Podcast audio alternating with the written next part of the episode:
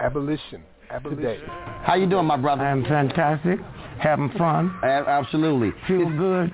It's path forward. It's path forward. I, all, folks are uh, apoplectic, upset, mad, Should be. angry. Anytime you vote for the lesser of the two evils, you evil yourself. That's how Hitler came to power. Okay? We don't see that. But you got to be evil. Here's a guy rapes a woman once a month, another guy rapes a woman once a day, and you got to pick one to babysit for you. You're evil. And that's what America, that's how Hitler came to power. See, few people know Hitler won that election by 288. Okay? And almost wiped the world out. So you can get by with that with the church, but you can't get by with that with the universe that made the moon, the sun, and the stars. And that's where we are. You got people who are concerned in terms of where do we go from here. You don't go nowhere. It's not your business. Not your business. If if if if Trump, if you ever saw Trump's television shows, brilliant. So how you get so stupid all at once? Hmm? If I went to apply for a job collecting garbage, they would ask me to bring in my last year's tax return. You run for president, you don't have to bring yours in, and y'all tolerate it, and don't know where it's going. Hmm? That's what it's about. That's what it's about.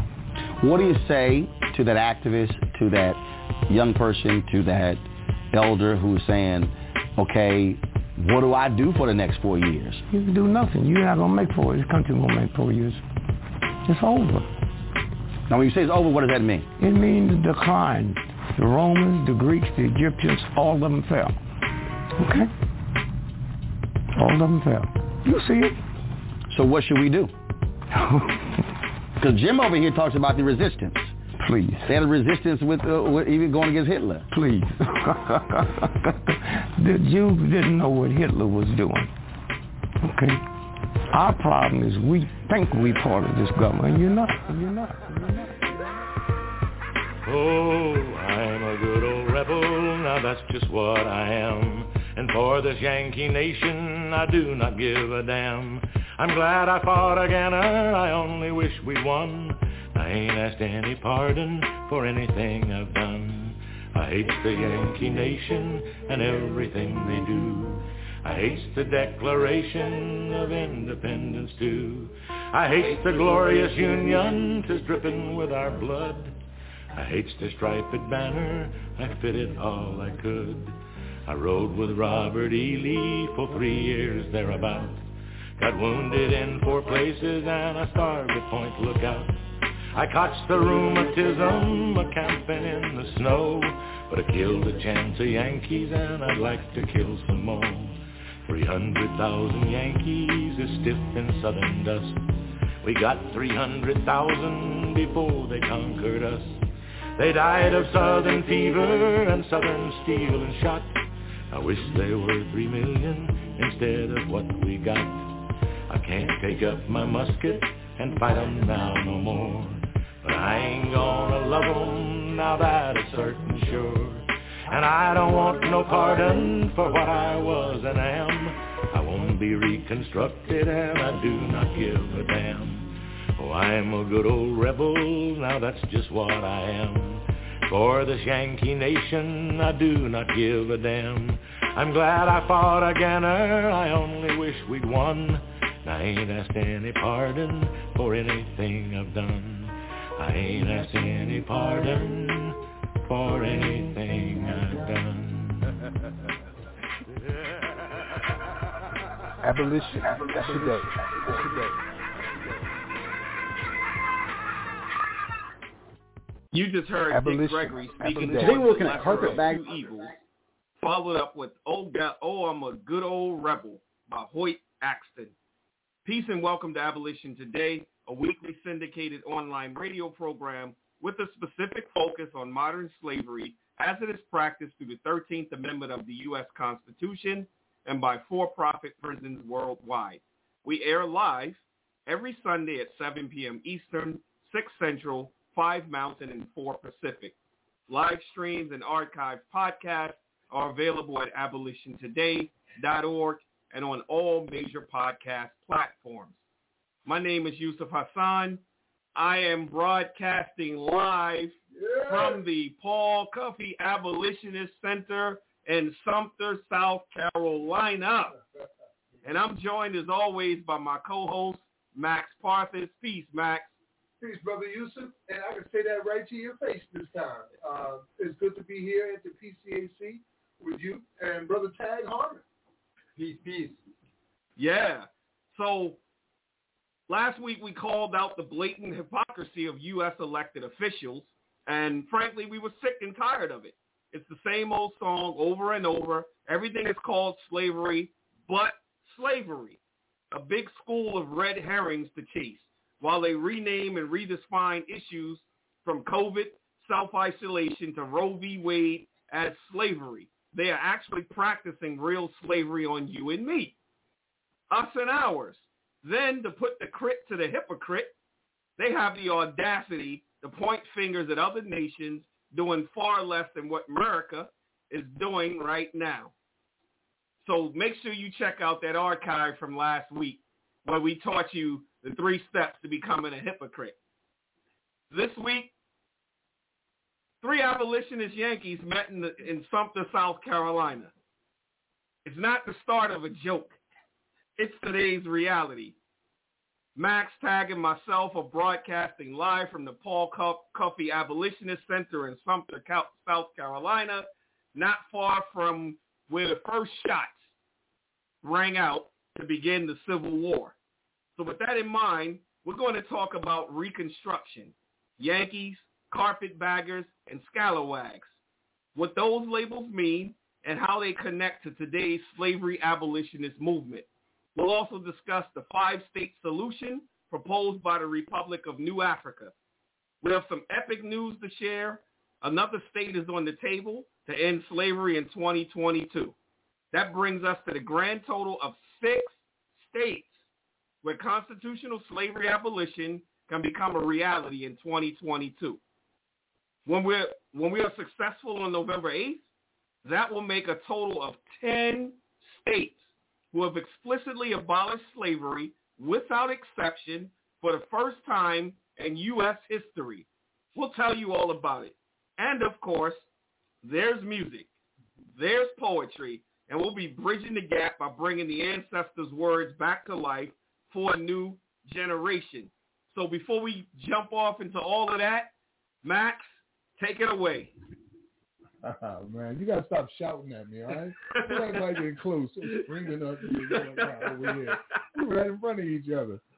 Uh, but first of all, I want to comment on the opening track, uh, Brother Dick Gregory, followed by the uh, Rebel Anthem. Mm-hmm. And those two were put together for uh, a number of reasons. First of all, what Dick Gregory said about if you have to choose between the two the lesser of two evils, then you're evil. Uh, and the analogy he gave, saying, you know, you got a guy who rapes a woman once a month, and you got a guy who rapes a woman once a day, and you're supposed to pick which one's going to babysit for you, then you're evil because you're picking a rapist to, to babysit for you. So I thought that was very powerful. Also, there was a little bit of potential misinformation in there. Uh, you might have heard me uh, put a corrective word in the track uh, Brother Gregory said that Hitler uh, won by 288 votes, but it was actually 288 seats. There was over 10 million people that voted, and they got like 30% of the vote. The next runner-up was uh, like 130 seats or so like that. Uh, so I just want to make sure that that correct information got out. Um, and then he made a prediction. He said in 2016, that's when that was recorded while he was still alive, uh, he said that America wouldn't last beyond 2020. He's like, you, you're going to see the end of it. And, you know, to a degree, I guess the decline he mentioned has been witnessed, especially with the coup that happened on January 6th. Uh, so that was why I played that. And then uh, right behind it, you hear who we're dealing with. In their own words, they hate the Constitution, they hate the Union, they hate the country, they hate the flag, and they ain't gonna love no Negroes. Uh, they might not have to put the mus- have to put the musket down and not shoot them, but they ain't gonna love them. That's for sure. Isn't that what he said? That's what he said. So that's what we're dealing with, you know. And one of the things that they also hate is the titles in our program, which is uh, Yankees, Carpetbaggers, and Scallywags. And we have some information that's going to break that all down for you. But we represent the Yankees right here. you know? Sure, for sure. So, like, I'm here from Paterson, New Jersey. I've been here 23 years. Yusuf? So I just relocated from uh, New Jersey and now live in Charlotte, North Carolina. And Brother Tag? Yes, yes. I usually uh, repping the New York City area out here in the Cackalack uh, once again and, and just embracing the air out here and, and greatly respect what's going on at the PCAC, of course. See what I mean? Uh, you got all these Yankees up in here. and you know, it's it's a trend that's happening. I know a lot of people here in South Carolina that are from New Jersey, from New York, uh, from Connecticut, from all up north, you know, uh, and they've been migrating down here. And that's also one of the reasons why later on today we'll talk about uh, how we can benefit from this type of migration. How, how can it help us? And that's the five-state solution proposed by the Republic of New Afrika. Um, I did want to give uh, an announcement right off the bat, and just in case Brother uh, Kenneth Glasgow is on the line, please press one on your keypad so that we know it's you. Um, and I say that because we have six states on the ballot right now. Uh, well, it's actually it's not six on the ballot. We have five on the ballot and a joint resolution from Florida. Florida has Senate Joint Resolution 392, which means that during the next general election, the House and the Senate get to vote on this resolution, which will insert anti-slavery language into the Florida state constitution, declaring that neither slavery nor involuntary servitude shall be allowed even as a punishment for a crime. So uh, Florida joins the Freedom Five, and now we're gonna have to move on to what? The Super Six? the Super Six. Let me look over here. Yeah, I see a hand up. So that's Brother Kenneth Glasgow. As a matter of fact, let me go ahead and bring him in. All right. It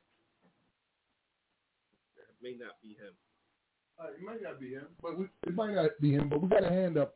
Uh, number is eight seven six two. You're on Abolition today. Who we speaking to? Oh, hey, this is Corinne just calling in. I'm early for the show. hey, Corinne. On, but I'm in. I'm ready. Hey, Corinne. How you doing?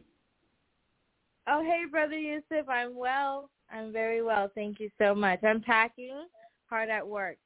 Moving on to new books, not chapters, new books. so what's what's going on up in uh, Vermont? I know you all have uh, Prop 2 that's on the ballot. You're one of the six states that we're talking about. You have any updates to give us on Prop 2 up in your area? Yeah, um, so we meet every Thursday, those that are committed.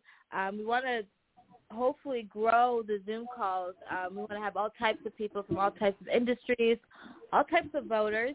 Um, part of our Thursday group that we do we have a problem. I believe so. Houston, we have a problem. Um, so it looks like Burlington is where a lot of the campaigning is happening. I'm seeing that as a dilemma because as far as I know, Vermont has to vote for um, Prop 2. So I, my push right now is to get all state, all Vermont counties to recognize what's happening.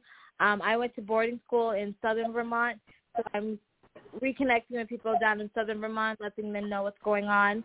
I know that Black Lives Matter Vermont, the or NAACP and Black Lives Matter Vermont is in southern Vermont. So hopefully they are connecting with the people in Burlington so it can be a statewide thing. Um, so far, that's the main issues. I, I remain hopeful. Um, I remain that the, um, hopeful because I think that the people who are looking for our votes, our elected officials, um, at some point will be put on the spot to see where they stand on Prop 2, such as Bernie Sanders and uh, who else? Molly Gray, Becca Balint. I mean, these are major names. And we're doing something major, too, so we should be friends and get along, you know, or at least pass Prop 2. I was literally telling the same thing to Mark Hughes earlier today that uh, Bernie Sanders needs to make a statement on this um, and it would make all the difference in the world uh, for them to be able to speak up on it. Vermont is one of the uh, five Freedom Five that we have, uh, which is Vermont, Alabama, Louisiana, Tennessee, and Oregon, uh, are all on the ballot so that voters in those states can decide for themselves whether or not they want legalized slavery in their constitutions. And Vermont stands out Vermont stands out particularly because they're the grandfather of exception clauses. That's where it all began with Vermont. If they had not incorporated that language, uh, there's no telling whether or not anybody else would have thought about it later on. Right. And uh, as years went by, it was ex- uh, continually exploited until here we are today with the largest prison population to have ever existed on planet Earth. Music? Absolutely. And uh, see, we have another hand raised, uh, 8222. You're now on Abolition Today with Max Parthas, Tag Harmon, and Yusuf Hassan. Welcome to the show. Max, Tag, Yusuf, Reverend Mark Hughes from Vermont. Holla at your boy. hey, oh, Vermont is heavy in the building right now. Speaking of the devil, the Reverend Mark yes, Hughes. Uh, yeah, we were just saying I that just earlier, wanted to let right? y'all know I was on. Go ahead, Max. Yeah, we were just saying earlier, you and I, talking about Bernie Sanders needs to make a statement on this. It could make a, a big difference in the, the efforts that you guys are doing, the historic, monumental, heroic efforts that you're involved in. There's absolutely well, part no of the reason, reason why Bernie not say anything. Go ahead. Part of the reason why Bernie's probably so silent is, you know, it's, it's I think it's ingrained in the fabric of the just the psyche of the state, you know, because here you do realize we were the first state to abolish slavery, right? Lies. I'm, Lies. I'm, I'm just joking, man. I'm just joking. I'm just joking. But but but I'm but I'm just telling you. I'm I'm saying that's a that's a hard one to, to that's a hard one to get around, you know. And and uh, you know when you even you look at the tone and the tenor uh, that's coming out of you know our our press here in the state and, and that indeed came out of the legislature and how they speak about this thing, it's like it's more like what they're um, portraying it as is, is that an effort just to make some, some clarification in this document. Um, but there could be nothing further from the truth. I think I think Bernie will probably come around at some point and, and say something, and maybe some others, and we'll um, we'll continue to you know to uh, apply that pressure as necessary. There's nothing wrong with a little agitation every now and then. And, and regarding uh, the, you know the the the rest of the state, you know, we're you know we've got you know we we do have statewide outreach uh, to Corinne's point, and I just want to make sure that it's, it's clear. We'll con- we'll continue to to work with these uh, other organizations across the state, but um, you you realize that the Vermont Interfaith Action is a is a state that represents 70 congregations across the state, and there's uh, 16,000 folks there, and we've got a 3,000 person mailing list. We'll continue to beat away at this thing as we move um, up to and through uh, the primaries. But anyway, I want to talk about scallywags and carpetbaggers. Uh, so I'm glad to be on today, and let's get this thing going.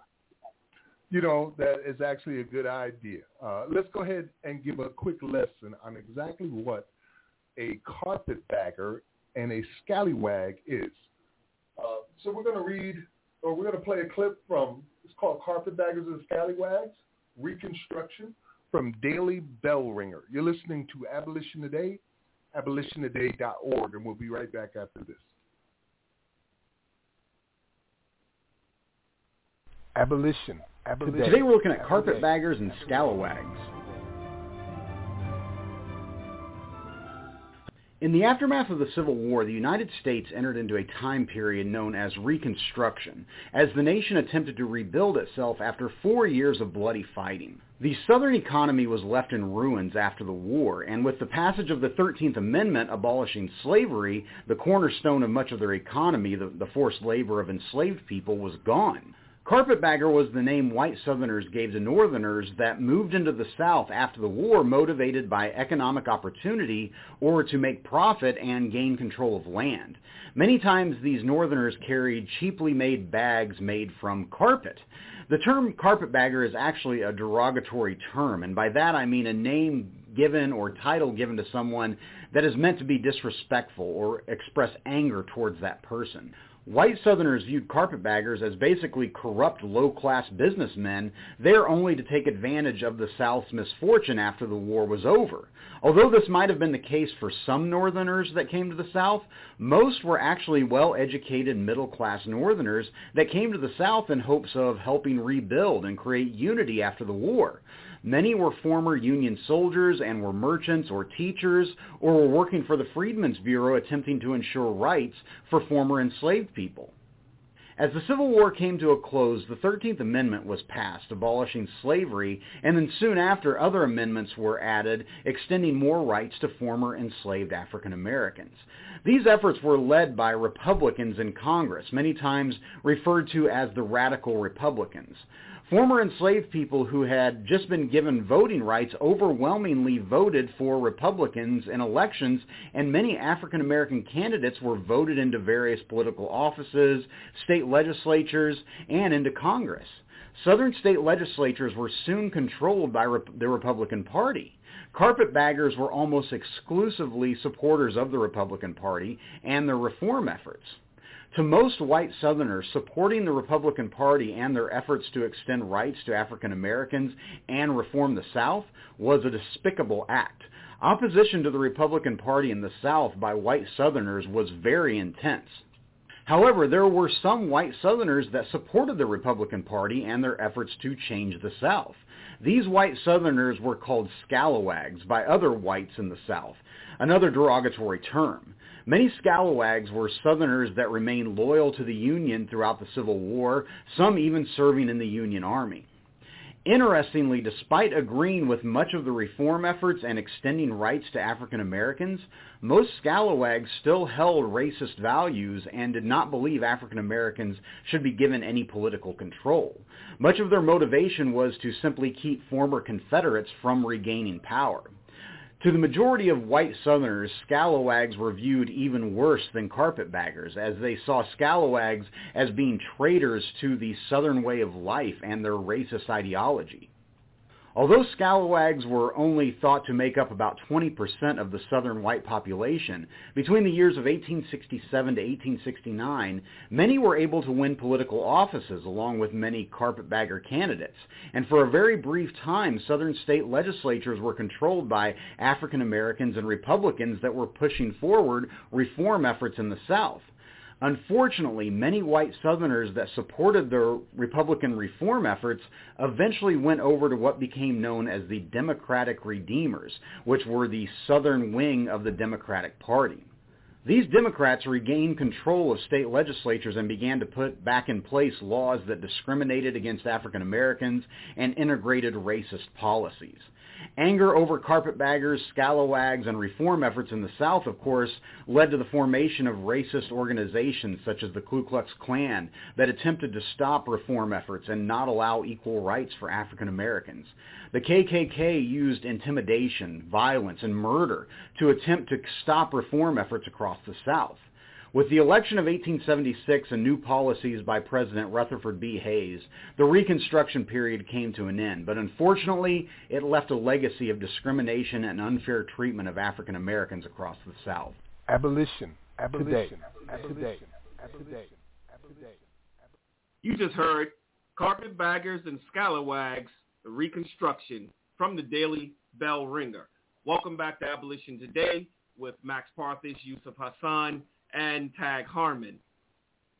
So before I jump into us uh, giving our feedback, just want to bring everyone up to uh, par on something that uniquely happened today.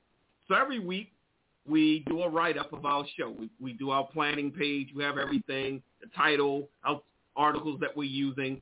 And so today we put up our post as normal in our planning group, Yankees, Carpetbaggers, and Scalawags.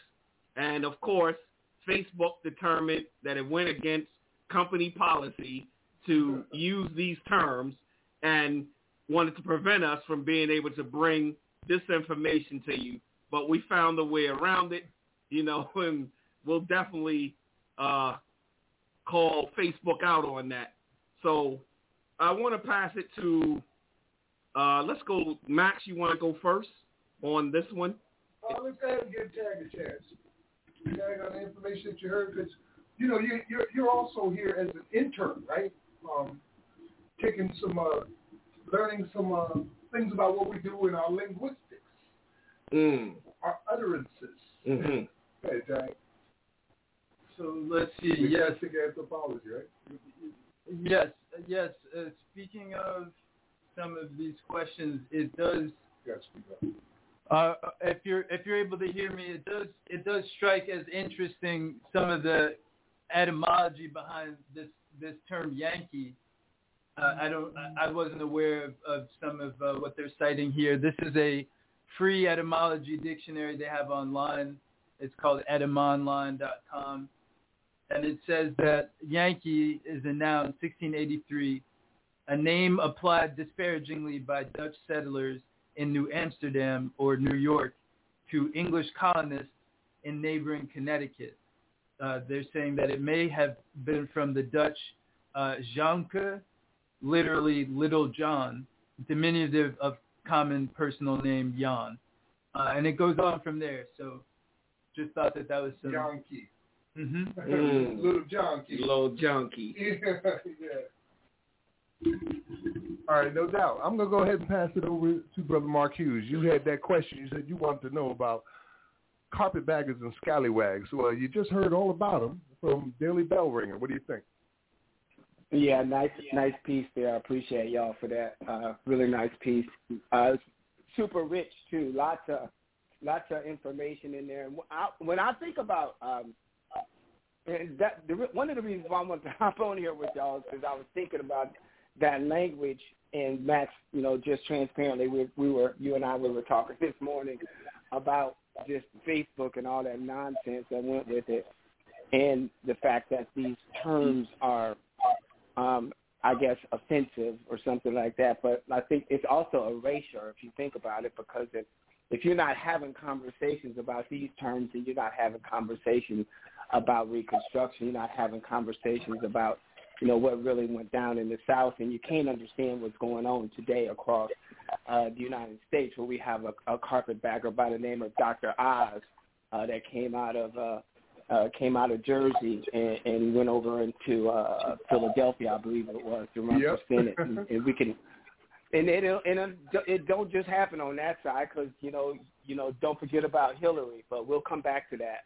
Um, one of the things that I was thinking about as you were reading it in some of the research that I did, and admittedly, I only started looking at this stuff once we started talking about it.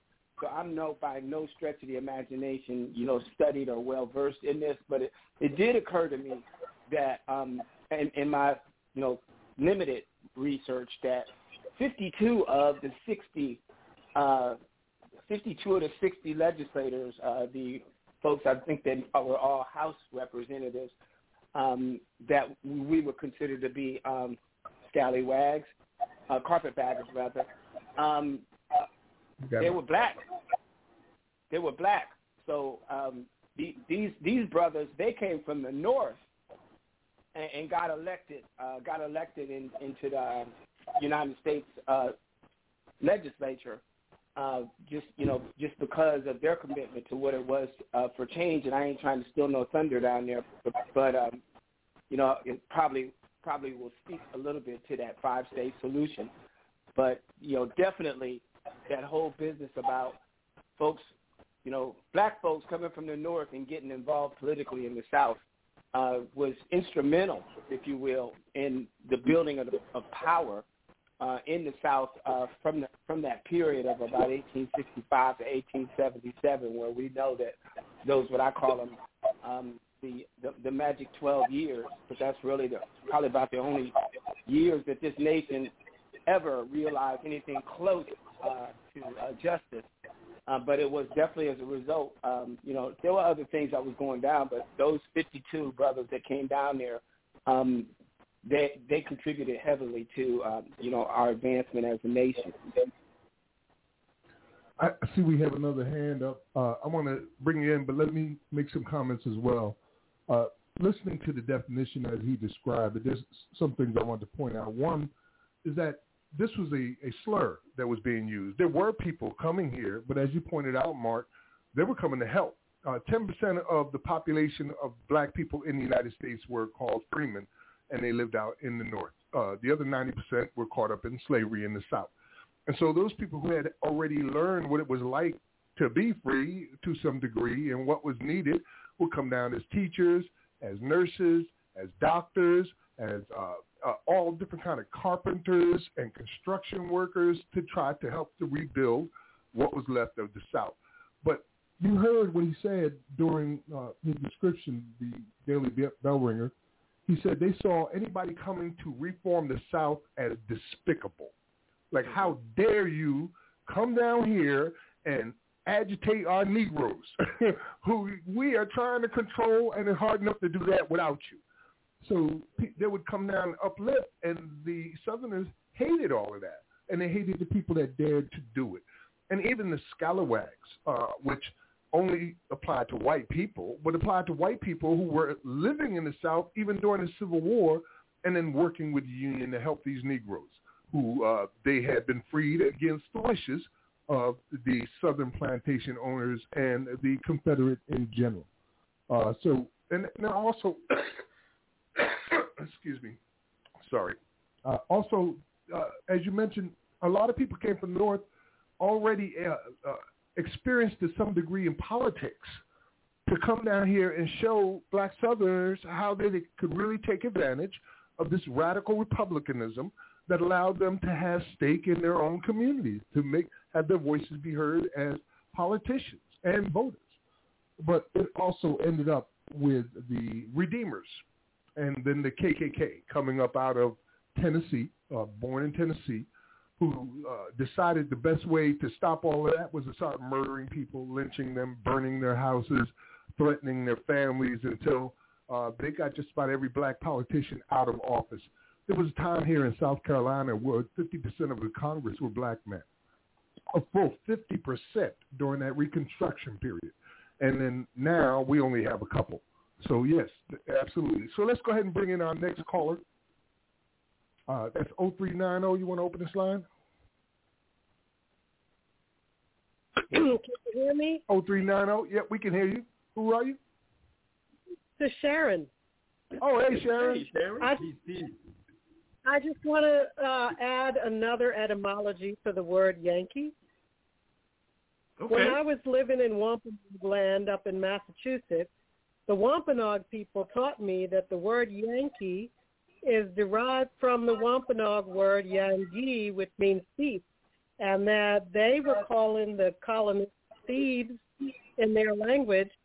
And during the Revolutionary War, um, when the colonists were fighting against the British for their quote unquote freedom, they knew that the native folk called them Yan- Yankees, so they started calling themselves proudly Yankees.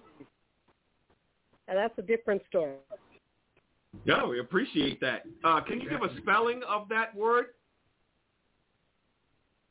Uh, Yangi, uh, there's Y-A-N-G as in girl, E-E. And then the Yangi. colonists picked it up and started calling themselves Yankees. So it meant thief. Yes, it means thief in, in the in the Algonquin language of the East Coast, uh, Eastern Coastal tribe. That sounds a little bit more of what they were trying to describe when they were calling Yankees. Go home, Yankee. Yeah, not not Little John. Yeah, it, it sounds it sounds more Yeah, but they didn't, they, they didn't know they didn't know what it meant. But it's a Wampanoag word um, that was adopted by the the Sons of Liberty up in Massachusetts. No doubt. Well, great looks on the Sister Sharon, and, and just to add uh, a bit more from that same site, and of course we we we should always take uh, what what any of these etymology uh, references are saying, you know, with with our own due diligence, due diligence, you know, uh, across the board. Um, but further down it says a less likely theory attested by 1832 is that it represents some southern New England Algonquin language mangling of English. In English, a term of contempt, et cetera, et cetera. So it has a few different theories about the origins. So uh, I'm I'm inclined to go with, with what what you were uh, presenting. I'm just sharing what I was taught by the Wampanoag people that the word thief in their language is. Oh, I That's mean I that's had to say. Yeah, that's that's great information. I mean, this is the purpose of us searching uh, etymology of words, you know, because we can get all kinds of information from it, you know, because words, you know, they may derive in one particular area, but people may use it differently depending on where they are. I wanted to also mention something that you were talking about, Max, when it talked about, uh, you know, when these carpetbaggers and scalawags were helping blacks get into politics and started taking over. You mentioned South Carolina. We can't forget the Wilmington Massacre of 1898 when the city of Wilmington was basically almost the entire government, black, African American, whichever term we want to use, and how, Negroes. yeah, Negroes at the time, Negroes, and how the so-called white supremacists, you know, basically murdered the entire government and took over the government. It was a, a coup right on the entire government of the city of Wilmington in 1898. Yeah, absolutely. Um, they did a coup, and this was after Reconstruction. Right. Uh, 1898. Um, Reconstruction, you said, I guess you were echoing Du Bois, you know, where he said that the the slave um, walked free for like a day or something like that, and then went back into slavery. Do you remember that specific quote? I don't. I don't have the. He, he got freedom. He walked into the sun, and then went right back into slavery. It's so, it's, a, it's just paraphrasing it, uh, but that was the period that they were talking about because immediately following it, as we talk about on this program often, convict leasing kicked in, the black codes, the pig laws, uh, racial discrimination, systemic racism, Jim Crow and all of these things that uh, pushed them back into enslavement, whether through peonage uh, with things like sharecropping or uh, debt peonage, uh, which they used a lot, and just plain old criminalization. We was watching a documentary the other day, uh, Slave State, which I happen to be in, with uh, Brother Curtis Davis, and they were talking about it there, where they said sometimes when they knew in advance that uh, a company was coming in looking for laborers to rent from the prison, you would see arrests go up just right before that. So it wasn't because anybody was doing anything wrong.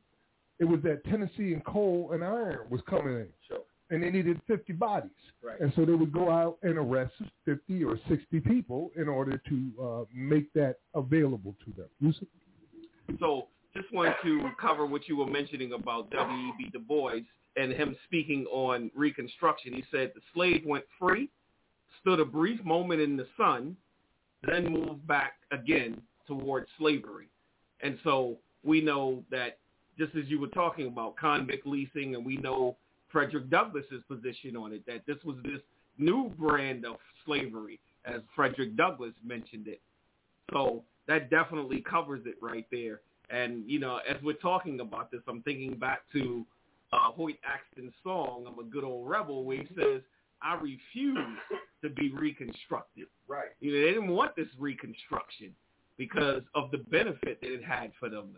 They wanted to do this forever. There was never any intent, you know, for civil rights or any of these things. And even moving forward, you know, just thinking of uh, the three who were murdered in the South, uh, James Chaney, Andrew Goodman, and uh, Michael Schwerner, you know, in the 60s. You know, the three young gentlemen uh, from uh, Congress of Racial Equality. You know, it was the same thing. They were going down, and this was about their campaigns, you know, about stopping the bombings of black churches in the South. And this this uh, this resistance to Reconstruction continued, and it continues all the way up to this day. If we can just look at Ahmaud Arbery's murder, you know, just the mere fact that they said, you know, he didn't have the right to be in their neighborhood, and that's why they murdered him, chased him down and murdered him. You know, so it's like they never changed from having this resistance to Reconstruction. Max? Yes, and that resistance is still alive today. But as we mentioned earlier, a lot of people are moving here to the South, uh, North Carolina, South Carolina, Louisiana, um, Alabama, uh, mm-hmm. just because uh, they're sick and tired of what's happening in the North, just like we was. You know, it, right. it's, it just got horrible where Uh, I, I couldn't even imagine raising another generation under this insanity that we had to exist under. Uh, and there's so much open space and land for a person to be able to exist in. Clean air. Clean air, you know, so why not? We'll talk more about that in detail later on. Uh, what I want to do real quick is if there's see if there's any other comments from our callers. If not, we'll get into our next track in regards to carpetbaggers and scallywags. So anybody have any comments? All right, awesome. Uh, we're going to get into Professor Eric Foner, and he has uh, a series that he did called Carpetbaggers, the Civil War and Reconstruction, 1865 to 1890. Uh, this is going to be followed by a reenactment of Harriet Tubman uh, from Redirecting Proverbs 31, School of Wisdom, uh, Part 31, SOW. You're listening to Abolition Today, abolitiontoday.org. I'm here with Yusuf Hassan and Brother Tag Harmon, and we'll be right back after this. Abolition. Today. The other issue, which is, I talk a little about this in my book, that I think is very interesting, is the question to, to take a modern term and re- read it back 150 years where it doesn't belong, but people have done it, uh, kind of black nationalism. What was the consciousness? Was it a race consciousness? I think the answer is no. I think that among African American voters, ordinary people, the, the, the notion of equal citizenship sort of transcended race in a way. You couldn't transcend race, it was everywhere. But people like, the, the classic example is Martin Delany. Remember the abolitionist before the war, then emigrationist, nation within a nation, then Civil War, soldier. And he comes down to South Carolina and he tries to get elected to office on a race platform. Do not vote for white people. Do not vote for carpetbaggers. Do not vote for scalawags. Only blacks can represent blacks. Don't believe these school teachers, ministers from the north. They don't tell the truth. Remember that it was the black soldiers that that freed the slaves, not Lincoln, etc. He gives you, a, you know, this is a strand of African American thought all the way through, but he never gets elected to anything. And in fact, in one, you know, he writes this letter, I quote, to the to a black newspaper in the North complaining how ignorant the African Americans in South Carolina are because they don't see the necessity of just voting on a racial line. I went into the countryside and I received the angry rejoinder, he says, we don't want to hear that. We are all one color now. We are all one color. What they mean is in terms of rights. In terms of rights, we are all one color now. They believed that the Constitution had been, this is Delany, had been purged of color by a radical Congress. So this was this is a moment when African Americans in you have this kind of odd tension. On the one hand, in their religious life, there's this separation into autonomous institutions. But in political life, the, the thrust is toward inclusion. It's not emigration. People are not saying, let's go to Africa, let's go to Central America, let's go to Haiti. No, that'll come back after Reconstruction. But now it's full inclusion as equal citizens of the new United, the United States whose Constitution has been, quote, purged of color. But there's also a very practical element to this.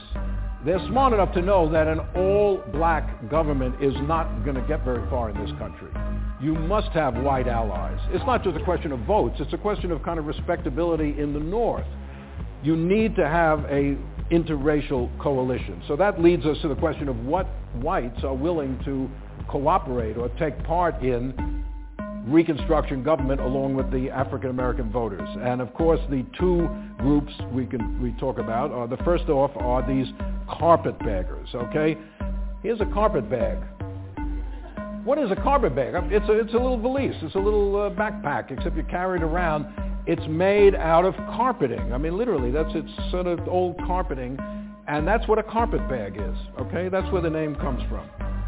The idea is people, white people in the North, as many, you will find this phrase in many of these old books, put all their belongings into a carpet bag and went south. What are you trying to say if they put all their belongings into a carpet bag? obviously they didn't have all that much, unless they're carrying gold bullion around. In other words, it's not just that they're from the north, it's they're poor. They're the dregs of northern society. They threw their few belongings into a carpet bag and went to the south. Why? To reap the spoils of office, to enrich themselves by manipulating the ignorant former slaves, okay?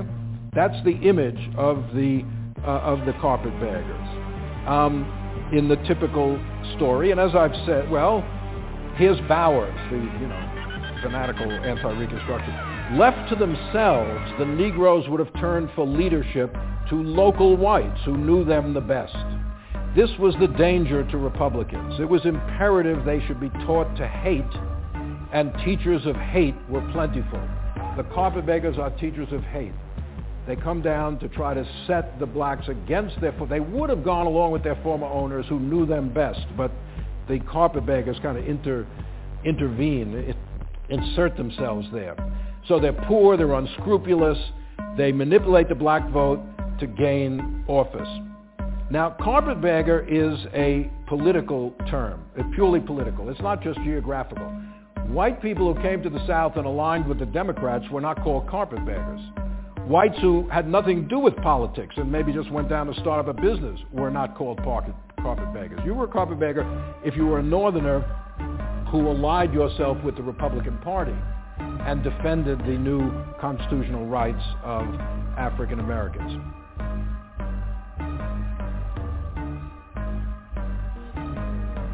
I freed a thousand slaves. And I could have freed a thousand more if they only knew they were slaves. As I've come up through the pages of history into today's time. I can see the condition of my people done got worse.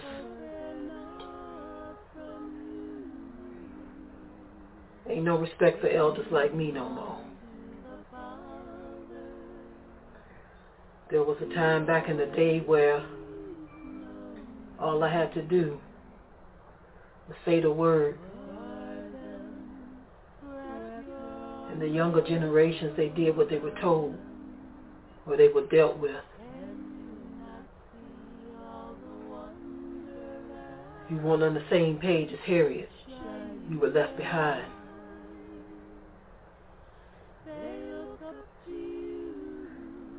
Now I see today even the elders, those who should have took my place,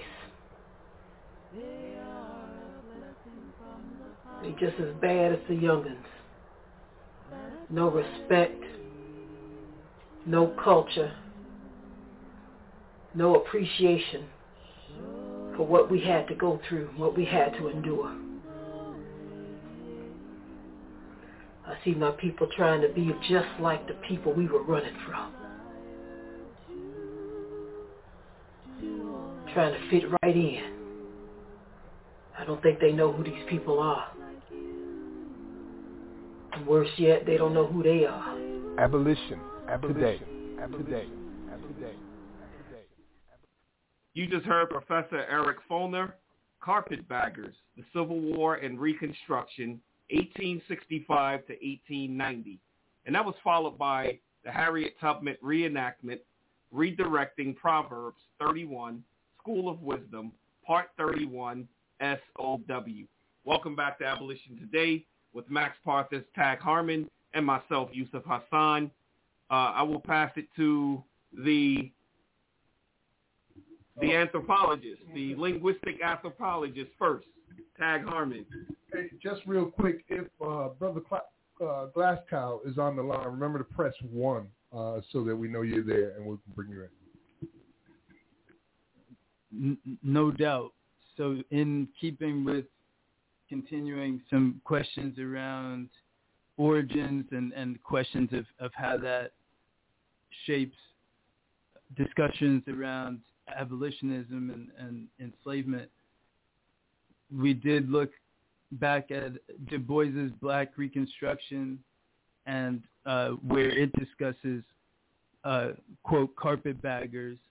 So I uh, have a couple paragraphs here uh, if we could read through that. So uh, it writes, and the, so and this is um, this is in the chapter called "The Price of Disaster," which is chapter nine of Black Reconstruction. One cannot study Reconstruction without first, frankly, facing the fact of universal lying, of deliberate and unbounded attempts to prove a case and with a dispute and preserve economic mastery and political domination by besmirching the character, motives, and common sense of every single person who dared disagree with the dominant philosophy of the white South. The campaign of slander against, quote, carpetbaggers rose to a climax which included every northern person who defended the Negro and every northern person in the South who was connected with the Army or Freedmen's Bureau or with the institutions of learning or who admitted the right of the Negro to vote or defended him in any way. It was the general, almost universal belief that practically without exception, these people were liars, jailbirds, criminals, and thieves. Uh, and the hatred of them rose to a crescendo of curses and filth. Um, later, this universal attack upon the carpetbaggers was modified considerably, and it was admitted that there were among them some decent and high-minded men, although most of them still were regarded as selfish stealers of public funds. And Youngies. The youngies. Yeah. It, it goes on uh, from there, but some interesting insights as usual from from Du Bois, and that was uh, the uh, 1935 uh, Black Reconstruction. All right. Uh, once again, I want to open it up to our callers if you have any questions or comments. And if you want to join the conversation, we're at 515-605-9814. Press 1 on your keypad to let us know that you have a question or comment. 515-605-9814. All right, our callers. Karen I have or comment. Mark. There you go. Yeah, I just think that hate is real. Um, because um, Harriet Tubman, snores, you know, you know, that's, that's the whole argument. Hate anyone that helps us, and hate anyone that aids us, and hate anyone that, you know, gets us to be voters, to be citizens, to be Americans. Um, that's what I'm getting from all of this. So let's speak love because this is ridiculous. Um, that's my comment. Harriet Tubman has been that girl, um, and she's been seeking uh, the truth. And you know, just think for yourself, you wouldn't even play these games. That's all I have to say, Max. What a and of course, Yusuf and Tag. uh, Brother Mark, anything? Yeah, I so appreciate that. Uh, th- both of those segments. As a matter of fact, um, I know um, the general uh, when she started sounding off there. That that definitely that'll make you think uh, what she just what she just said about us, talking about us. Mhm. You know, um, carpetbagging though. You know, you you start thinking about that word, and I'm deeply appreciative of the etymology and the, the, the unpacking of what we're discussing because really what we're what we're talking about is is it's backlash. Come on, that's Right. that's really what we're Exactly. talking about. Is Back there. it's Mhm. backlash, right? All of Mhm. that, it's like you got you got a movement and you got a counter movement. Every time every time we make a move, uh, there's there's going to be some backlash, and that that was a part of an orchestrated political effort uh, to, as the brother said, besmirch uh, and, if you will, derail the progress that was in play uh, going down there. We know, and I I, I appreciate somebody just uh, I I think um, our etymologist just threw out the word Freedmen's Bureau. Hello, somebody. Uh, so a lot of these a lot of these folks that were coming from the north, um, they were coming down there uh, to participate in this transformation that was going down. Um, the other thing I take exception, uh, the one thing I should say I take exception to uh, regarding the um, the false narrative that was created uh, is is this idea that somehow or another the only thing that these people were seeking to do was is to benefit economically. Um, my mother taught me a long time ago when somebody call you something, it's because that's what they is. And I think um, you know what was going down down there is, is that you know a, a lot. Now, and there's a lot of things that can be true at the same time. I do believe, and so there's a whole lot of different levels of what was going down, and it's really hard for us to characterize it, you know, with a singular thread.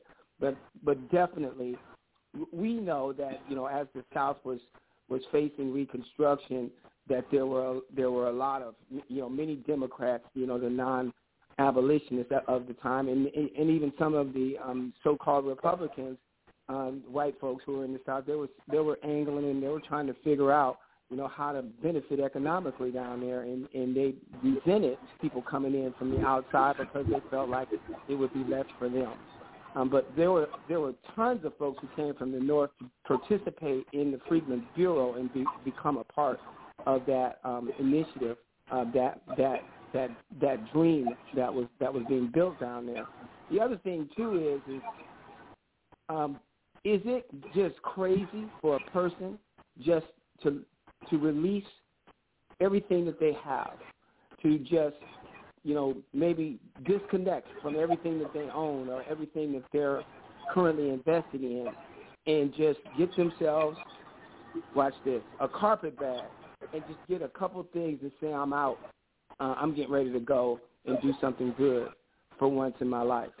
Um, I don't I don't think that um, that's unrealistic to imagine. Uh, we can't necessarily characterize everybody who came down there as being penniless or or being um, you know a person of, who's dispossessed um, because you know it's quite um, I think it's quite um, possible that there's a lot of folks who just abandoned everything that they did have uh, to come down there.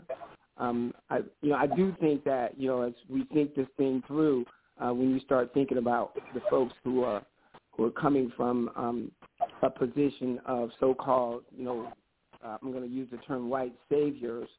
Um, that that there, you know, I do question a lot some of that, you know, and we can talk maybe a little bit more about that when we start talking more about the scallywags.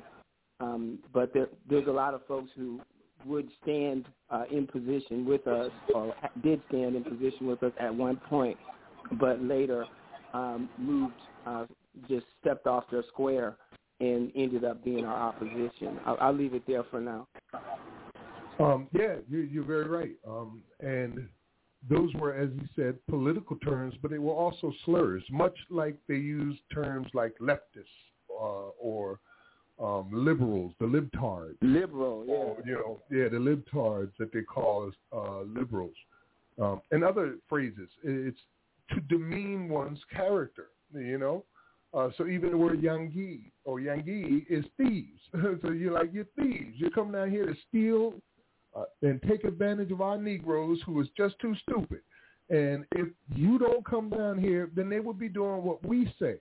And you know, when they're saying that, it's not because you know them better. It's because you're able to inflict damage on them. You can threaten their lives, threaten their children, threaten their home, all these things you've been doing for hundreds of years already. And you just wanted to be able to do that without any interruption. And damn it, a war came along and caused an interruption. So anybody that came down here to try to change and reform the South was treated with these derogatory terms.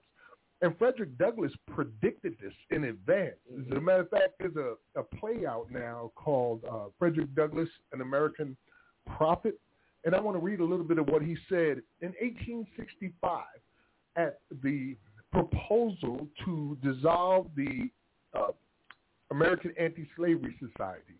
Uh, William Lloyd Garrison said we should dissolve it now that enough states have uh, ratified the 13th Amendment, and Frederick Douglass was like, hold up a minute. But during this speech, he talked about what would happen to the black man uh, after this had been done. He said they are loyal, talking about uh, the Southerners, while they see 200,000 sable soldiers with glistening bayonets walking in their midst. But let the civil power of the South be restored, and the old prejudices and hostility to the Negro will revive. I, the very fact that the Negro has been used to defeat this rebellion and strike down the standards of the Confederacy will be a stimulus to all their hatred, to all their malice, and lead them to legislate with greater stringency toward this class than ever before. And that's exactly what happened. Um, they were fine as long as they had those Union soldiers down here or marching up to Texas talking about it's Juneteenth, y'all, to let the slaves go.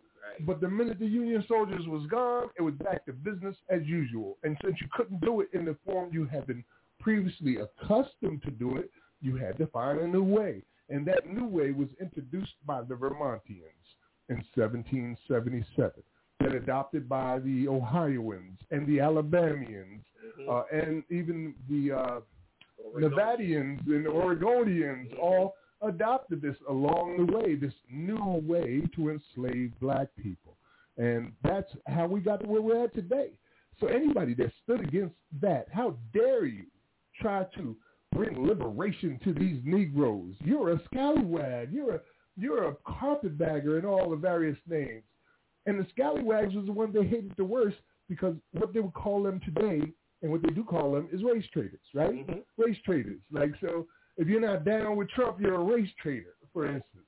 So that's what they were calling them then, and the scallywags, who really uh, they were trying to exploit to a large degree themselves, but at the same time, they also were tired of this type of discrimination, of this type of stress and, and, and violence that they had to live with every single day. So they were also satisfied to a large degree with using the prisons in order to exploit the Negro rather than slavery. Anybody? Yeah. So, you know, going back to what uh, Professor Foner was saying, I want to just flesh out like some visuals, and Mark touched on it a little bit. You know, when you talk about, we've seen it in movies. You know, the hobo on the train. You know, the guy with the stick and this little contraption on the end of the stick that represents all of his belongings. And we've seen them in cartoons or in drawings. You know, and then uh, I'm thinking how they were calling them opportunists, but yet we're in what? The land of opportunity. You know, they didn't come up with any slurs when people sought opportunity going out to San Francisco. Someone found some gold out there. Everybody seeking opportunity went out there to go get some gold. You know, they didn't, I mean, they called them 49ers, but that was only because it was 1849. It was just this big boom, you know. So it's not uncommon for people to go seek out opportunity. You know, people move to certain areas because there's a bigger job market. You know, people came from other countries because there's this newness over here and it's an opportunity to get your stake of something that's already been taken by the Romans or the British, you know, so they've always sought after opportunities, you know, and, you know, just to paint this picture, you know, that they were poor or they were opportunists. But he said it, he said those that were just coming for like just opportunities, they didn't really give them names. It was the ones who wanted to come down there and help bring about racial equality. That's what the real issue was. It was about the equality. It wasn't about the fact that they were going to seek business. They they didn't want that equality. Just like you just broke it down, Max. You broke it down perfectly. And I see we have another hand raised. Uh, two seven seven six. You're now on Abolition Today with Max Parthas, Tag Harmon, and myself, Yusuf Hassan. Welcome to the show. Hey, thank you. Uh, this is Clarence from San Antonio. Um, there's a book called um, on YouTube uh, videos also by Dr. Joy DeGruy, Mm-hmm. um, post-traumatic slave syndrome, and like we had the blues in the South, you know, to to like repair our minds and our spirits, and jazz, you know, an optimistic phrase. We we we are resilient. We are survivors, you know, but I think the way out of slavery is consciousness, the expanding of consciousness, and, and these are some uh, wonderful times to be living in because consciousness is like the new frontier.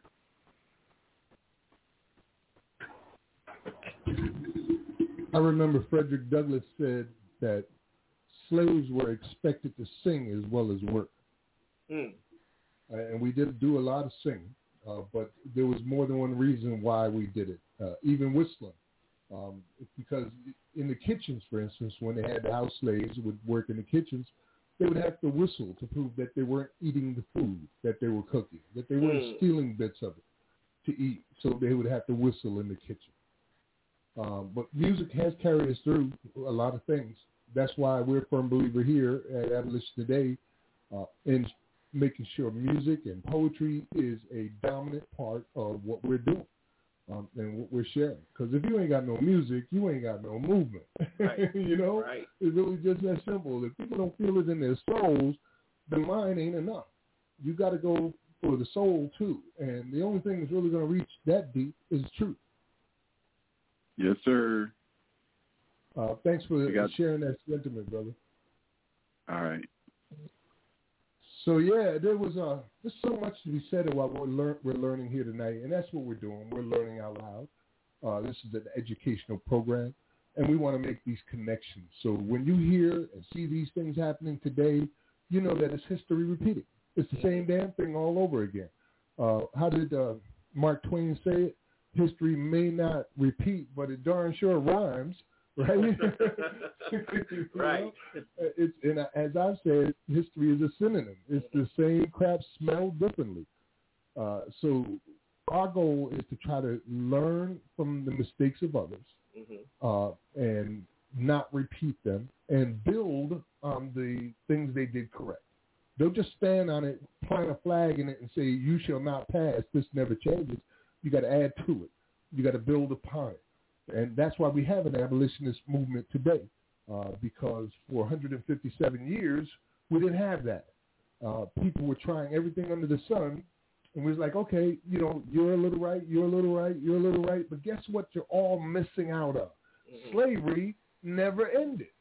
And when you don't have that in your mind, you have to fill in the blanks somehow about why things are the way they are without considering the idea that this is actually the extension of slavery. Or as Bryan uh, Stevenson says, uh, that slavery didn't wasn't abolished, it evolved. Uh, so this is the evolution of slavery. And when you start looking at all the puzzle pieces start fitting together very, very clearly. And that's the times when you have to discard those things you used to fill in the blanks that didn't really fit uh, now that you have the answer. Anybody?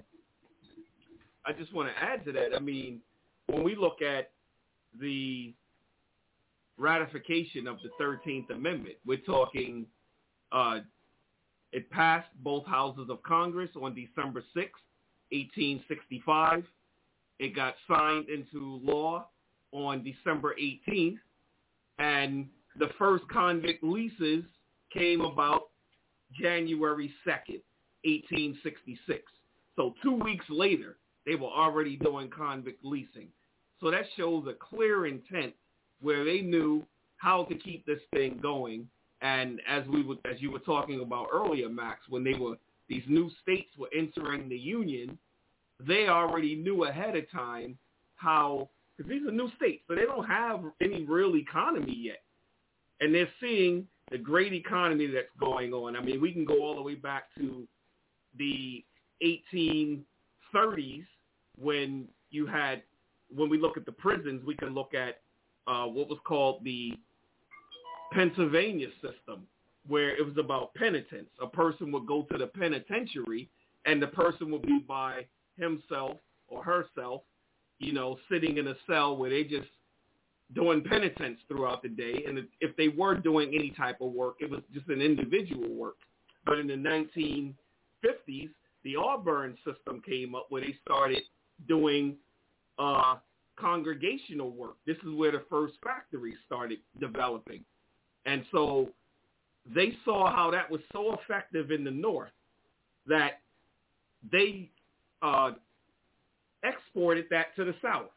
You know, to say, hey, these these these uh, warehouses that they have working in the system, in the prisons, in the Auburn system is going to work down here in the South, and we can take advantage of that, and we can use it on the plantation.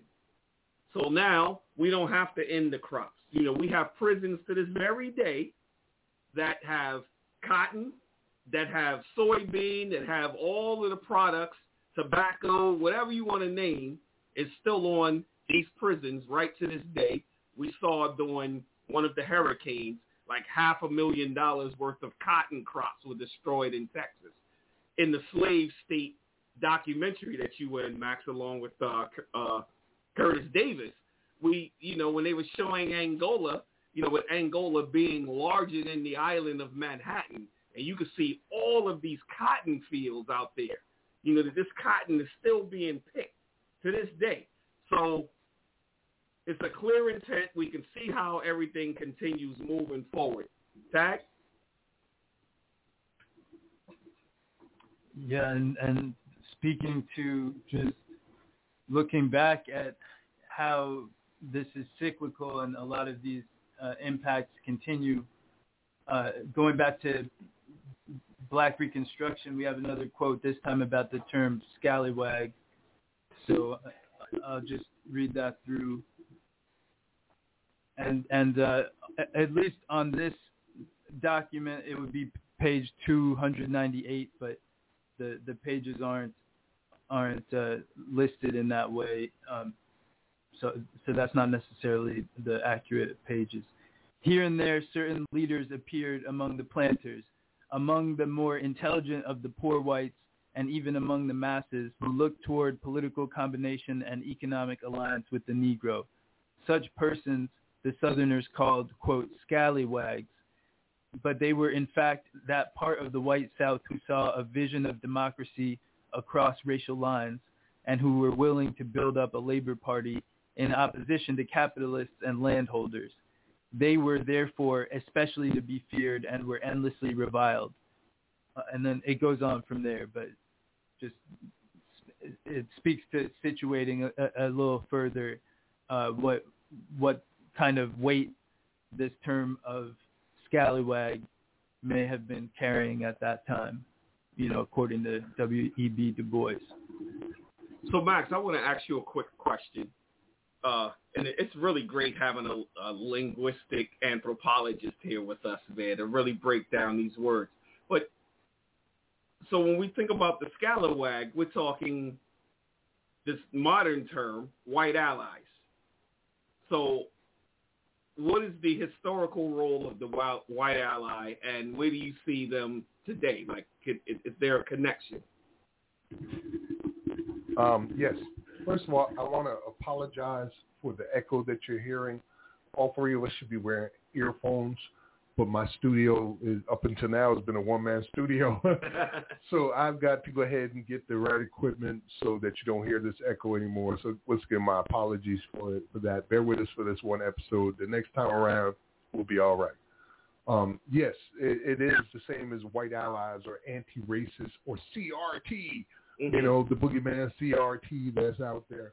Uh, anybody that's talking about Black Lives Matter, mm-hmm. you know, BLM uh, ranks up there with what it was the other ones, uh, anti-fascist, you know, Antifa. Right. Uh, so those are, I guess, modern day representations of anybody who would dare look for equality to, for non-whites, specifically brown and black people and red people.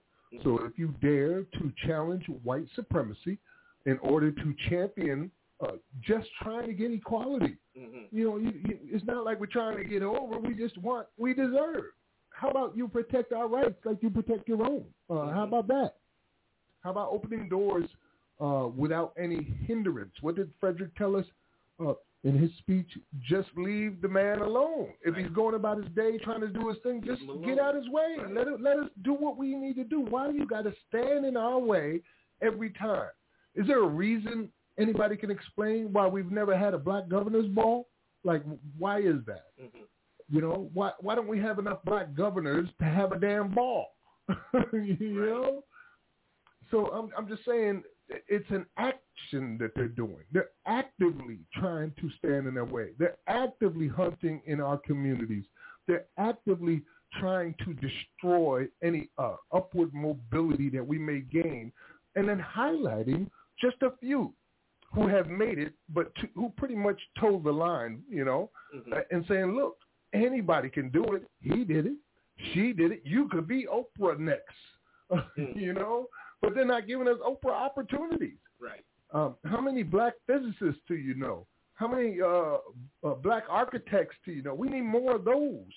We need more people uh, able to get into these industries and professions that we're being blocked from. Uh, I was watching a physics conference just the other day here with Tag, and that's one of the things that we couldn't help but not see, but but see is that it was all white people.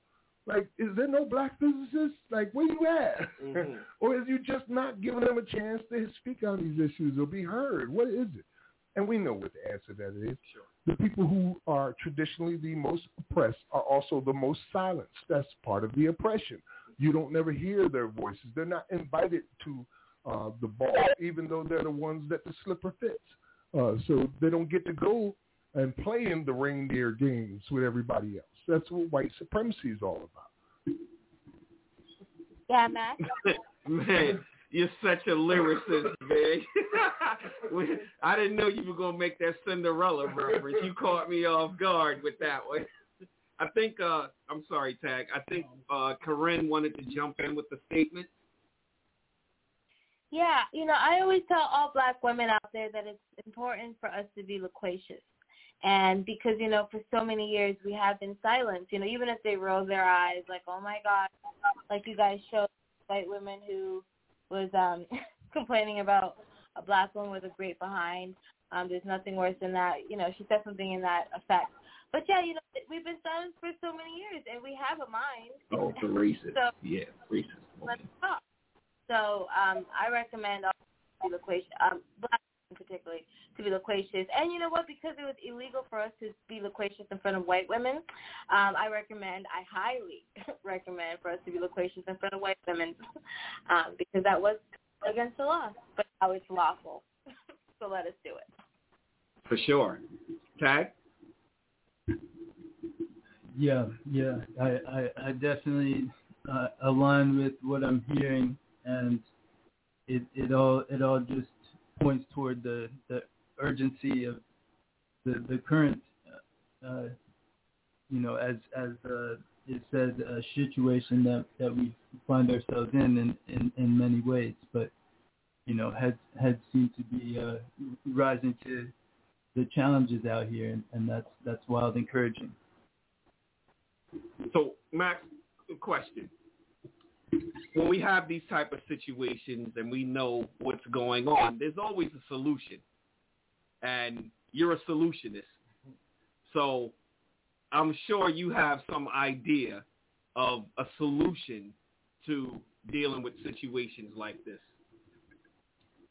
I am solution oriented, but I'm not trying to solve the world's problems. But there is there is one thing that I thought was brilliant, and that comes from the Republic of New Afrika, where they talked about the five state solution. And what they meant by that was there's five states in the South that are already already have a very large black population, 25%, 35%, so on.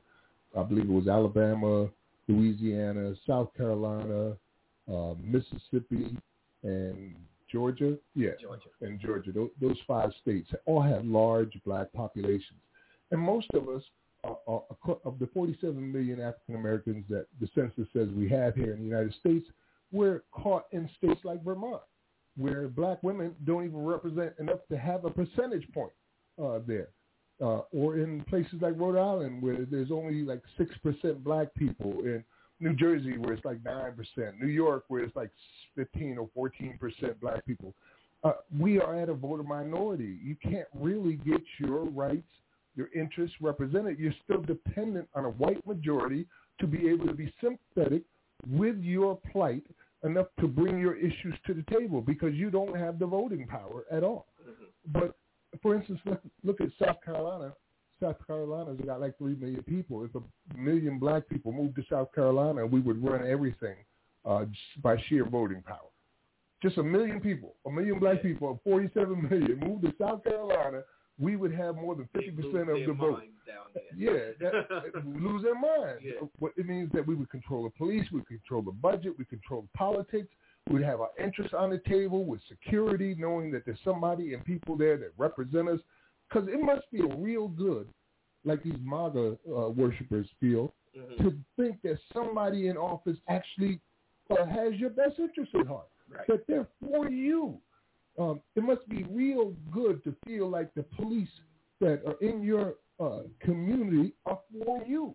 Because where we come from, the police have never been our friend. They've always been seen as the enemy. We've never said, welcome to the neighborhood, Mr. Policeman. Nice to see you. It's always, 5 is coming. Right. here, here come 12. You better get up out of here. It don't matter if you've done anything because we all got damn warrants. you know? And, and we act like we got warrants, whether we got them or not. You have to assume you got a warrant for something you didn't even know about. That's how we have to go about our lives. So the five-state solution, I think, is something that we could easily do. I've done it. Yusuf has done it. Many people in the South are, are, have done it. They're still doing it. Pack up your stuff. Get the hell out of Dodge where you are not being represented and replant your family to help add those numbers uh, in voting power so that you have control of your own destiny. We're looking for uh, the opportunity to be to have self-determination. Well, that's where it starts, right? where you get to where your vote actually counts. And for once, they have to cater to your behind, and you've got to be the one Wakanda forever sitting there. Say that again, bro. I said Wakanda forever, or at least a week or two. I, I got my arms across, across my That's chest. brilliant, Max. That's Say- brilliant, say Max. what? We should move to one state, pick a state, and, and dominate it and make it our own.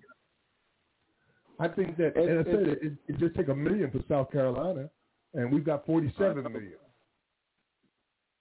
It's It, brilliant. it's going to take something else though, too, though, Matt, because um, cause, cause obviously, like we when we were talking about this earlier in the week, because we know we can't we can't really uh, deal in monoliths, and that's just panacea, you know, because all kin folks, you know, they ain't necessarily ain't necessarily skin folks. Uh, and um, and I think that um, you know when you say black people and white people, um, the lines get blurred um, for many reasons and on different levels. And I, I know a lot of black people that I hope don't come down there. You know, it's only we're only talking about a little bit more than fifty percent. We're not talking about not having like forty percent of white still here. Uh, if you want to say European descent, African descent, you want to say diasporas versus colonizers, however you want to identify them, we're simply talking about having a voting majority. And we know that about close to 90% of black people vote Democrat at this time. Um, but I think that we're more interested in voting our interests than any party affiliation. And if we had the opportunity to be in charge, uh, be the ones in control of politics, and the ones that uh, others have to appeal to in order to get their interests uh, addressed, I think that we would take an op- that advantage of that opportunity. Well, we need to think I about think that- food, shelter, security. Also, we need to be Exactly. trying to try to provide for ourselves the the education, the the uh, the the hospitals. Uh, everything Mm. needs to be black. We, we need to take care of ourselves. There needs to be some kind of plan, like um, uh, the, the uh, what was his name? Um, well, it escapes me now. But he has, he has a plan for for black people coming up, and and we need to follow that. You know. But we have oh, Marcus Garvey, Elijah Muhammad. They've all had the plans, but it's not just about moving. Like all of this comes along with it. It's not just the mere fact of just moving to a location. I mean, Right. we know that the fundamental right of U.S. citizenship is the ability to vote, and that's what that's really where it comes about because things come about by voting. You know, where we have a political block. You know, most places where we live, the African American black community does not have that political block like many other communities do, whether it's the Hispanic community, Asian community. They have political blocks in their areas. So this is really what it is about. Yes, we know all of the other things are important to get into, but it's about coming there to where you can just have this political block.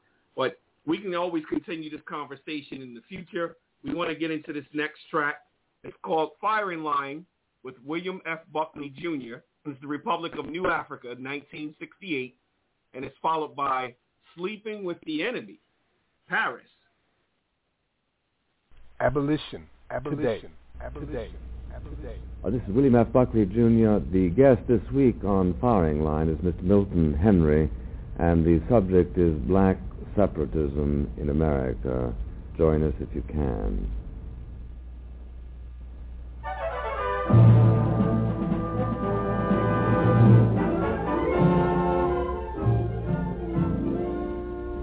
Milton Henry is the president of the Republic of New Afrika, a group of dissident American Negroes who desire to carve out a new country within what we now know as the United States. Specifically, they have designs on Louisiana, Mississippi, Alabama, Georgia, and South Carolina.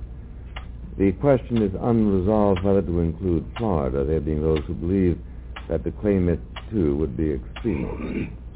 Henry is from Philadelphia, a graduate of the Yale Law School, who served six years in the Detroit City Council, ran for Congress, was, but was beaten by another Negro, Mr. John Conyers, in a race which he believed to have been stacked against him. His background is middle class, and his 11 brothers and sisters, he admits, were trained to be, quote, good Americans.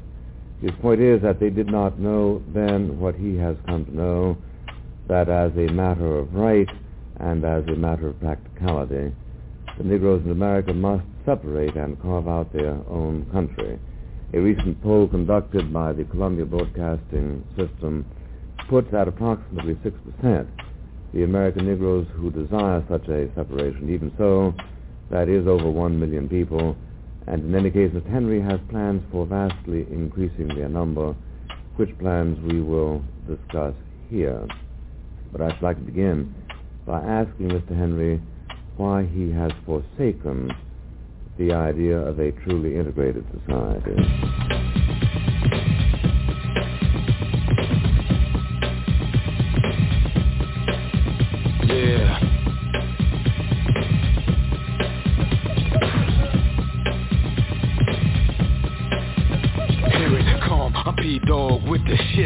Now I'm finna get scandalous huh, And tell y'all about a brain disease.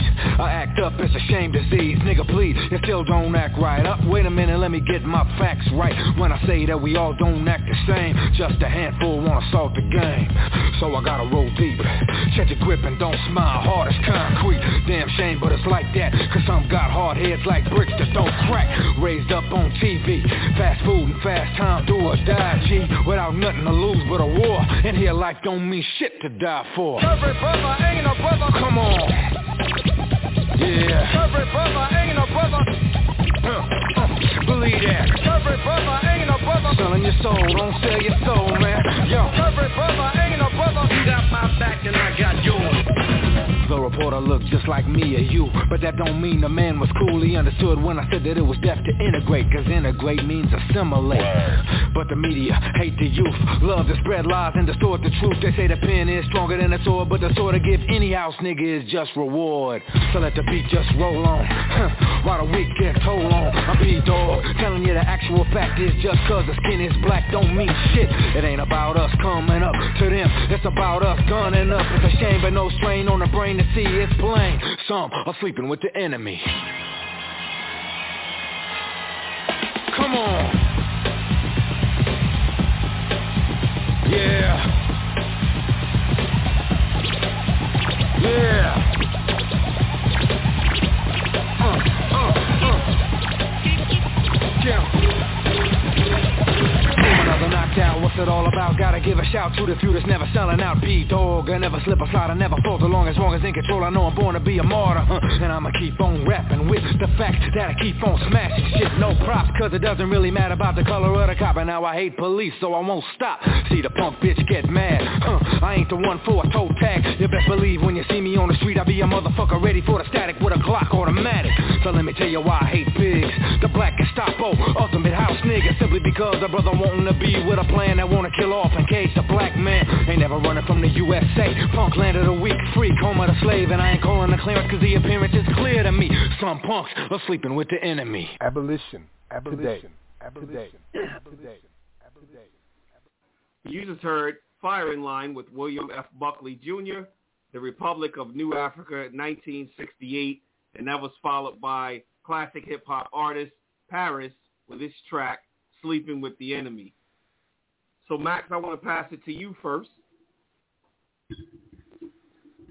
All right. Um, yeah, man. that was the point right there. Uh, uh, Paris pretty much hit the nail on the head. Integration wasn't necessarily something that saved us. Right. Uh, you know, and we do need our rights respected. And it doesn't seem like we're going to get that. It's the whole reason an organization like Black Lives Matter exists because you still got to explain that Black Lives Matter. Mhm. Uh, here we are in a nation that has more black men behind bars and in cages than the top five populated African nations do combined, and they've got nearly double our total population. There's almost 600 million Africans in those five top populated uh, nations, and we still have more black men behind bars than they do combined, and we only make up what six percent of the population is black men here. Mhm. Uh, so there is certainly a race issue. There's certainly a systemic race issue. But when we talk about, you know, maybe trying to empower ourselves by using the systems that are set up for that purpose, we often get looked at as some kind of nut job. But we were just watching today about this village in Florida with like a few hundred thousand people and it's 99% white. Uh, uh, uh, basically for 55 and up in Florida, 99% white people, and the rest is Asian. Mhm. And they, they they were showing the images, nothing but white people. They're talking about how happy they are, and they make sure that they let the right people in. And who's the right people? So you got these places like this everywhere. Vermont is 98% white. Come on, man. Nobody's complaining about that. So what we want to do is exercise our authority. We want to exercise our authority. You got to respect our authority. And the best way to do that is something that you don't need permission for. I think it's a brilliant idea. Just if you're in a bad situation in the north, put your stuff in that carpet bag and come on down to the south. You can do mm-hmm. you can do bad here too. you know, but at least you get the vote. All right, you brothers want to say anything? Yeah, absolutely. And given all of what we have been pouring over for all of these minutes on end and, you know, just historically and intergenerationally, this this system causes uh, mad harms. We, we recognize that. We know that just last year in October, the U.S. was found guilty on all charges of genocide out here. So especially if we're talking about approaches to how we can move forward and link uh, in terms of resistance uh, moving forward. One approach that uh, the campaign that called that tribunal uh, Spirit of Mandela is approaching is called the People's Senate. So uh, we're we're talking about the the five state plan, uh, fully not unrelatedly, and very much another um, related approach of how we can, outside of what this system maps out for us, uh, approach some some new approaches that are, uh, or or move forward on new approaches that have as little to do with this system as it's currently established as possible. I just think it takes a lot of damn balls for somebody who is dominant in a culture to be in a place where it's just about all all the faces look like yours to tell us we're divisive for wanting something similar. I, I just don't understand that. You, You're absolutely right. Uh, I want to give our callers one last chance. You know, any final comment? You know, keep it as brief as possible. We pass it to. Uh, let's start with uh, two seven seven six. Yes, sir. I think I think you're on the right on the right uh, frame of thought. I, I hope that we could go back to Africa and practice Ma'at and agree to practice Ma'at, the truth, justice, righteousness, order, balance, harmony, and reciprocity, and the 42 affirmations as a as a basis for uh, our our civilization that we're going to rebuild. And not it's not a religion; it's just a code of how to live. I thank you for that information. Can you tell us your name one more time? It's Clarence. Clarence. Uh, my okay, name is Clarence. Clarence in Texas, right? Yeah, that's Clarence. San Antonio, yes, sir. Okay. Thanks for calling in. Peace, peace, Clarence. Uh, Mark? Yeah, I'll just take a couple of seconds and just let y'all know how much I appreciate y'all. I'm going to have to hop off, but, um, you know, this has been a great, great um, show. Thanks a whole lot. Um, I'm, you know, I'm reflecting on some of this, and I know we've often said here we just need our own stuff, you know, and, and there's many complexities, and we never, never want to forget the fact that this thing ain't broke. It's working exactly the way they built it. Uh, so we have to build our own. Uh, we got to figure some stuff out. We'll, we, I think the struggle continues. It's, it is not hopelessness. It is not helplessness. The struggle continues. Uh, we are we are pushing forward. We are moving ahead. Uh, we're we're getting it done every day. It's just the fact that we exist as African Americans in this nation today is a miracle by itself because we live in power uh, today. Uh, so you know, blessings to all of y'all. This is great work. You know, I'm so proud to be affiliated with with y'all over at uh, Cuffee and also with uh, Abolition Today, and, and and in particular the Abolish Slavery National Network. Somebody ought to just shout uh, because there's something going on here, and we're going to turn this thing upside down. Let's keep marching. Thank you, Brother Mark. Uh, much appreciated. Let's go real quick to uh, Sister Karen, and then we got like three callers who have something they want to add to. So, Sister Karen. Yeah, it's about the vote and it's about the land. And as a black woman, I just say, you know, bring the black men home because I think it's important for our children to see that um the black men love the black women, and oh, and the black women love the black men. Or the simple term, daddy loves mommy, and mommy loves daddy. So I think it's time for our children to see that. So it's about the vote and it's about the land. Um, that makes you a citizen. That makes you an American. And the black man and the black woman are Americans. Shout out to Abolition today. All right. Thank you so much for that, Corinne. Uh, let's go to 2161. We'll go to you first. Is that me? That's you. 2161. Greetings, abolitionists. Hey, hey. What's going on? that- Scotty Reed. yeah. What's happening with you all? I, I've been enjoying the show, man. Um, it prompted me to call in. Y'all touched on several things. Um, the first thing I want to touch on when Max was saying, you know, integration, um, you know, it didn't work. Um, but he said, you know, people are supposed to respect our rights and what have you. But you know what? We also have to respect our rights. We had to claim those rights, you know. And what I've been seeing on the local level since I've been active on the local level, it's always it's always only about 15, 20 abolitionists you can count on. I'm calling them abolitionists. They may not call themselves abolitionists, but they're being educated on the system of slavery that still exists. You know, uh, the Confederate monument is there because the Confederacy didn't lose the South. All right. Uh, the Civil War resulted in, in a stalemate, basically. While they won the war militarily, the North they, they conceded slave, you know, slavery in a different form uh, to the South to, br- to Mhm. bring them back into the Union. And you know, Max, you had educated me that even during that period of of uh, abolitionist activity in the 1800s, mid 1800s, and you know that was only five percent of the people.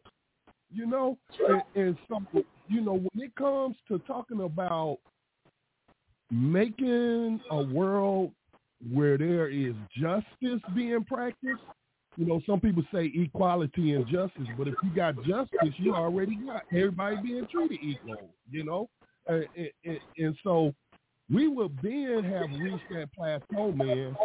I feel like if we just had 25% of the people, look what the 5% of the abolitionists were able to do. They were actually able to free people from bondage on private plantations and what have you. Um, so, but right now, Max, I asked you, what's the abolitionist percentage of the population in the U.S. today? Do you think?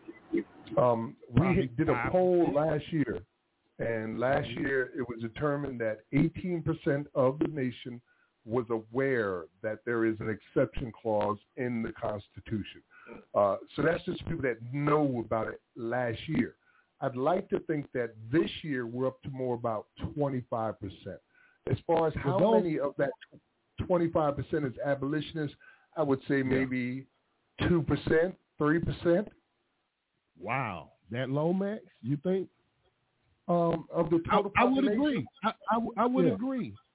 That would jive with what I'm seeing here locally with the local issues that we've been experiencing with slave catchers murdering, you know, uh, people in the streets as they continue to do and always have done. Right. And, you know, people that's now the last thing I want to ask a question, you know, I was thinking some of us, man, I was listening to another podcast and this person Hey, was Scotty, if you don't about mind keeping it brief because we only got a couple minutes left before we got to cut to the, Okay. to the next segment. But Go ahead. Do you do you think subservience and passivity might be bred into the DNA of some of some of us, and that might explain those low percentages of of of people abolitionists or actionists, people that's actually Um, willing to confront the system? And, and I'll take it off air. Thank you. Uh, that, that is a, uh, something that many say is that there are things that we carry in our DNA after hundreds of years of oppression, but I think that the main reason for it is because of 24/7 programming and indoctrination, generational indoctrination. Uh, this is n- none of us were expected to escape from this. None of us were expected to wake up from this. So it's a miracle that we have this many right now. 24-7, 365 programming by white supremacy. Uh, I grew up in an era like you did, Scotty Reed, where we didn't even have black people represented on television when we were children at all. Uh, so I think that's the real reason right there. All right, let's go ahead and bring in our next caller. We, we don't have any left. We got him right here. No, they already spoke. Oh, you already spoke? Yeah, all of them already spoke. Oh, okay. So bad. yeah, it's all good. Yeah, that was uh Scotty. Oh, that was Scotty. Okay. Yeah, seven oh four was Scotty. So uh brother Tag, you know, we want to start off our last little round. Is there any uh information you want to give the people? I would just uh, return back to the Spirit of Mandela campaign was mentioning before. Uh, heads could find out more information about that at spiritofmandela.org. Also, tribunal2021.com. Still, all of the footage from uh, that particular tribunal in October of last year. And as always, it's just, you know, uh, wild grounding to be here at, you know, on Abolition Today and even furthermore here at the Paul Cuffee Abolitionist Center, you know, and just tremendous shouts to what y'all are all doing here and, um, you know, just continue to move forth uh, along those lines. So just, I want to salute to all of y'all involved fully, fully. Much appreciated. Thank you, brother. Um, I want to say thanks to all of our callers, listeners, and supporters. Uh, there wouldn't be no us without you. Um, appreciate, very appreciative of my brothers here making history with me today. Uh, Yusuf, long time coming, but you finally got here, right? Yeah, finally. And as I said, please forgive us for the echo. We don't have the equipment that we need, but we will get it uh, with your help too, of course. Um, please check us out at abolitiontoday.org, the archives of fabulous uh, resources for teaching, uh, where you learn things like you learned today. Uh, also, join the uh, fight at abolishslavery.us. Uh, get on the mailing list and look at the information that we have available for you there. Uh, also, you want to make sure you subscribe because it matters. So subscribe to us at YouTube, um, youtube.com slash abolition today. Uh, click like and follow at our Facebook page, Abolition Today, and stay up to date. So until next week, uh, peace. Here we go. For sure. For our Bridging the Gap, we have something really special. So this is entitled Clotel or the President's Daughter. It's an audio book by William Wells Brown, 1884 to 18, 1814 to 1884. Is a novel by William Wells Brown, a fugitive from slavery and abolitionist, and was published in London, England in December 1853. It is often considered to be the first African-American novel. This novel focuses on the difficult lives of mulattoes in America and the degraded and immoral condition of the relation of master and slave in the USA. It is about the tragic lives of Currer, Althesa, and Clotel. In the novel, Currer is the former mulatto mistress of President Thomas Jefferson, who together have two daughters, Althea, and Clotel. Because she was beautiful and the mistress of Jefferson, Kara and her daughters lived a comfortable life. This changed when her master passes away. In the end, Kara and Althea are auctioned to the notorious slave trader Dick Walker. Clotel is bought by her lover, Horatio Green. The separation of these three women is just the beginning of the injustices they face. It gained notoriety among the unconfirmed rumors regarding Thomas Jefferson and Sally Hemings. Brown was still considered someone else's legal property within the borders of the United States at the time of its publication. It is considered to be the first novel written by an African American. Brown used the injustices of slavery to demonstrate the destructive efforts it had on the African American family. Most significantly, the so-called tragic mulatto. Brown had escaped from slavery in Kentucky while still in his youth and became active on the anti-slavery circuit. So, in closing, we want you to listen to, and our Bridging the Gap tonight is going to be chapter 10, and that's going to be followed up by Fake Messiah by Michael Patrick Kelly. We'll be back, God willing, next week, Sunday, August 7th, will be the first episode in Black August. And we'll come back with another master class on slavery abolition. So until next week, thank you, Brother Tag. Thank you, Brother Max, all of our callers. It was a tremendous pleasure and an honor to be part of this history this evening of broadcasting live from the Paul Cuffee Abolitionist Center. Peace and God bless to everyone. Peace. Abolition. Abolition. Today. What was the effect upon their minds? They all continued with one accord in prayer and supplication with the women. Stimulated by the confident expectation that Jesus would fulfill his gracious promise, they poured out their hearts in fervent supplications, probably for strength to do the work which he had appointed them unto, for they felt that without him they could do nothing, and they consecrated themselves on the altar of God to the great and glorious enterprise of preaching the unsearchable riches of Christ to a lost and perishing world. Have we less precious promises in the scriptures of truth? May we not claim of our God the blessing promised unto those who consider the poor? The God will preserve them and keep them alive, and they shall be blessed upon the earth. Does not the language, inasmuch as ye did it unto one of the least of these my brethren, ye did it unto me, belong to all who are rightly engaged in endeavoring to unloose the bondman's fetters? Shall we not then do as the apostles did? Shall we not, in view of the two million of heathen in our very midst, in the view of the souls that are going down in an almost unbroken phalanx to utter perdition, continue in prayer and supplication that God will grant us the supplies of the Spirit to prepare for us that work which he has given us to do? Shall not the wail of the mother as she surrenders her only child to the grasp of the ruthless kidnapper, or the traitor in human blood animate our devotions? Shall not the manifold crimes and horrors of slavery excite more ardent outpourings at the throne of grace to grant repentance to our guilty country, and permit us to aid in preparing the way for the glorious second advent of the Messiah by preaching deliverance to the captives and the opening of the prison doors to those who are bound? Georgiana had succeeded in riveting the attention of Carlton during her conversation, and as she was finishing her last sentence, she observed the silent tear stealing down the cheek of the newly born child of God. At this juncture her father entered and Carlton left the room. Dear papa, said Georgiana, will you grant me one favor, or rather make me a promise? I can't tell, my dear, till I know what it is, replied Mr. Peck. If it is a reasonable request, I will comply with your wish, continued he.